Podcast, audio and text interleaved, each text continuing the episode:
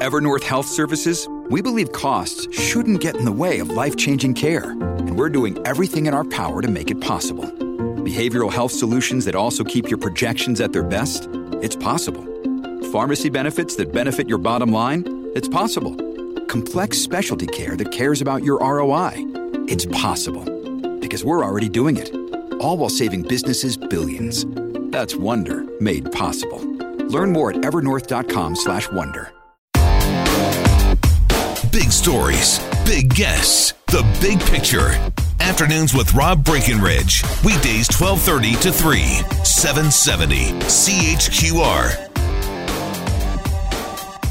Well, by the way, just as we're talking about Omar Khadr, uh, the judge has reserved his decision until next Friday. So Omar Khadr in court asking for changes to his bail conditions, specifically uh, to have his passport to travel to Saudi Arabia and to be able to communicate with his sister Zainab. The judge will take some time to consider that. Well, the rest of the country is perhaps about to learn the hard way that when Alberta is sick, when Alberta is ailing, everybody feels it.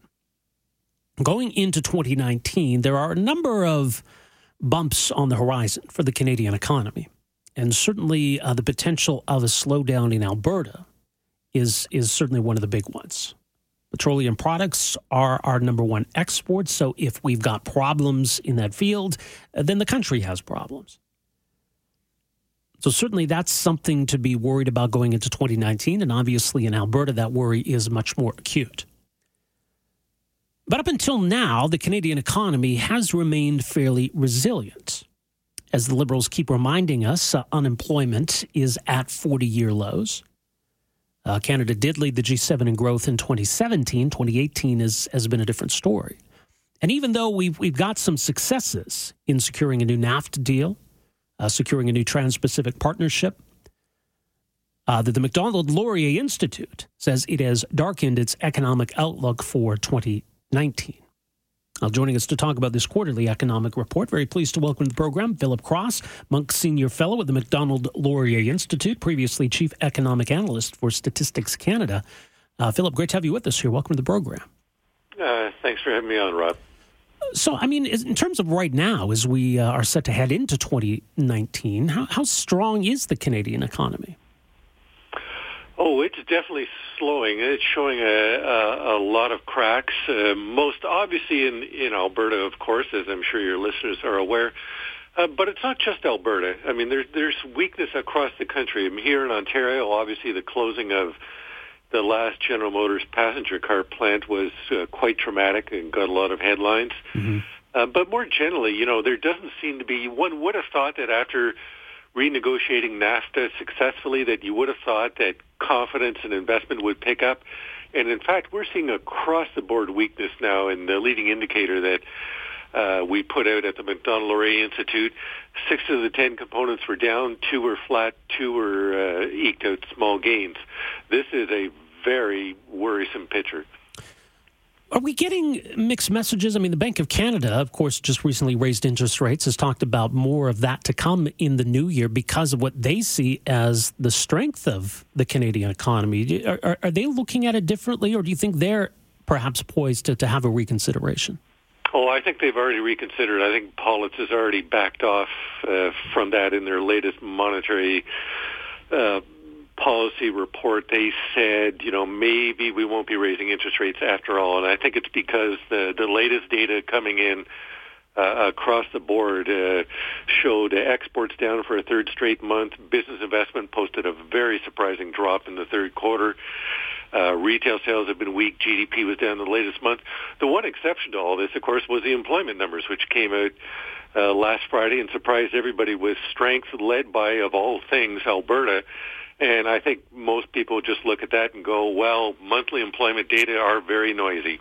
Mm-hmm. And, uh, you know, if this is sustained for two or three months, we'll see. But uh, I'd be very suspicious of this. It's a survey that's quite renowned for being uh, noisy on a, on a monthly basis. I remember during my tenure at Statistics Canada, in uh, October 2008, just as the global economy was really starting to unravel, we published the largest employment gain in the history of Canada.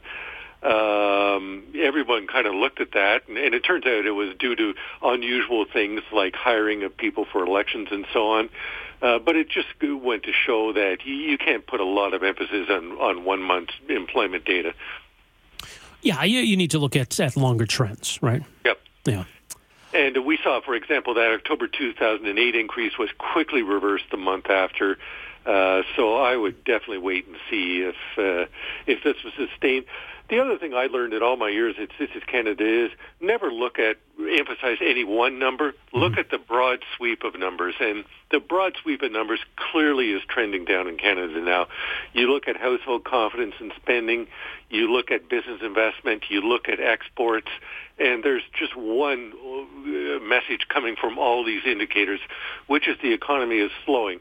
Now, it's not, I'm not saying it's turning into a recession yet, uh, but it's saying that you know there's a lot to be concerned about out there, and we've got a lot of balls in the air right now, particularly around the globe. I mean, we've got a, you know, God knows what's going to go on and uh, happen in Britain with their Brexit.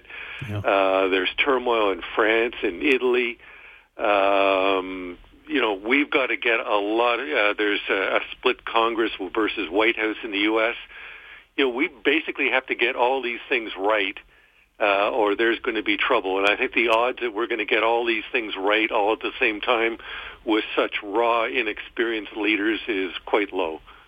Well, yeah, as you say, I mean, we're, we're not immune from global factors. I guess there's also, even though we've we've had some success on trade deals with the U.S., yep. uh, with the Trans-Pacific Partnership, uh, there, there is trade tension and the possibility of a trade war with the U.S. and China, for example. Uh, yes, there's a. This, thanks for reminding me of that. That's probably the biggest uncertainty in the global economy at the moment. So there's a lot out there that that could go wrong, but there's also a made in Canada element to our own problems. It's not, you know, yeah. in 2008, I think you could look back and say Canada was, you know, a victim of. Uh, circumstances in the global economy.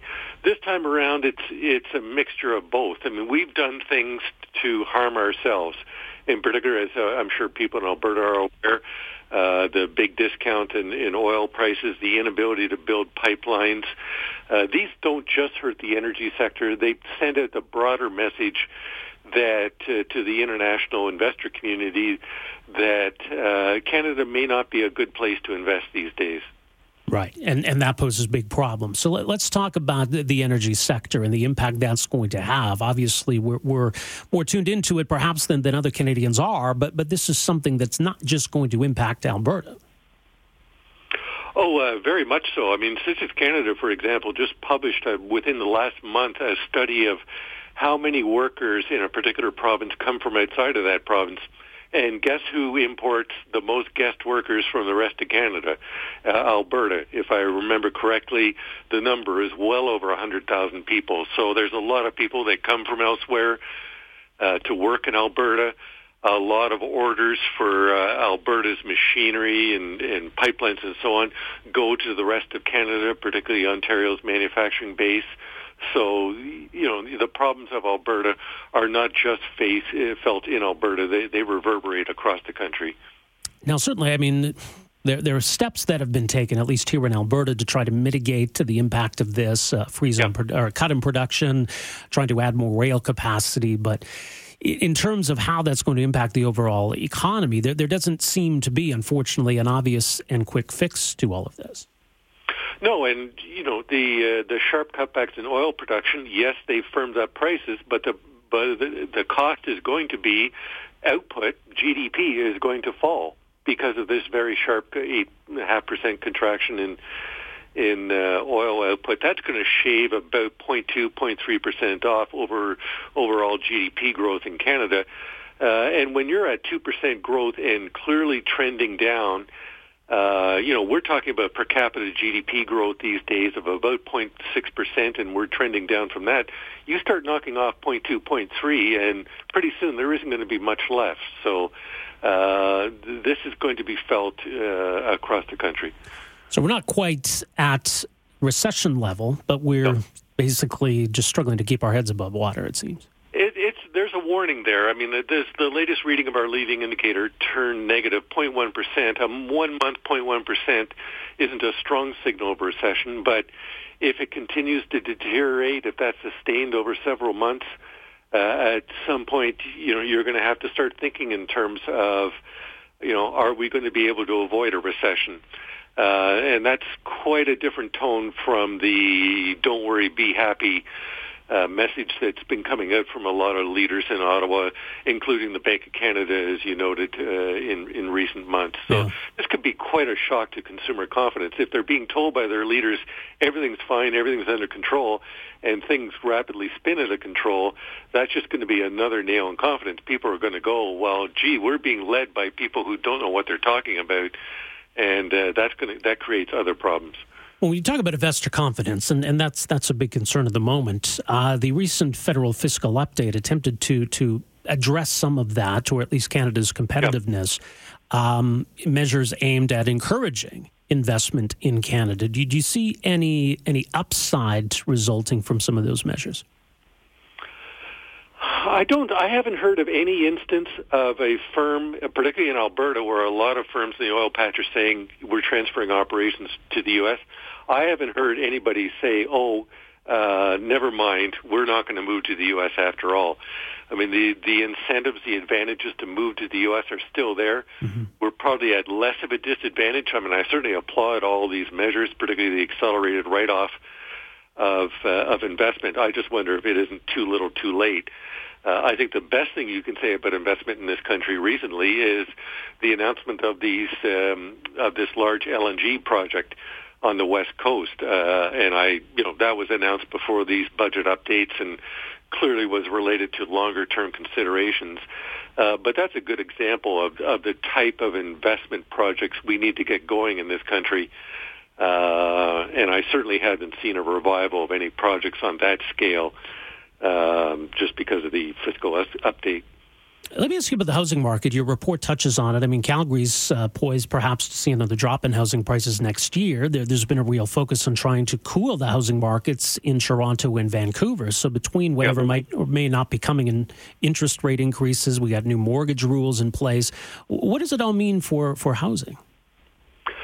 Well, it seems housing was the weakest sector of the Canadian economy in the, over the first half of the year, and that seemed to reflect the tightened regulations on mortgage lending that were brought in by the federal government uh, that took effect January 1st. Uh, and we've seen this, you know, Vancouver took a number of measures to cool down its market back in uh, 2017, and the same thing seems to be working out, that in the short term, yes, these measures cool off demand, but it seems to be a once and for all drop. It you you squeeze out a number of buyers, but very quickly the underlying dynamic of of the markets returns, and I think we're beginning to see that already, especially here in Ontario and Toronto.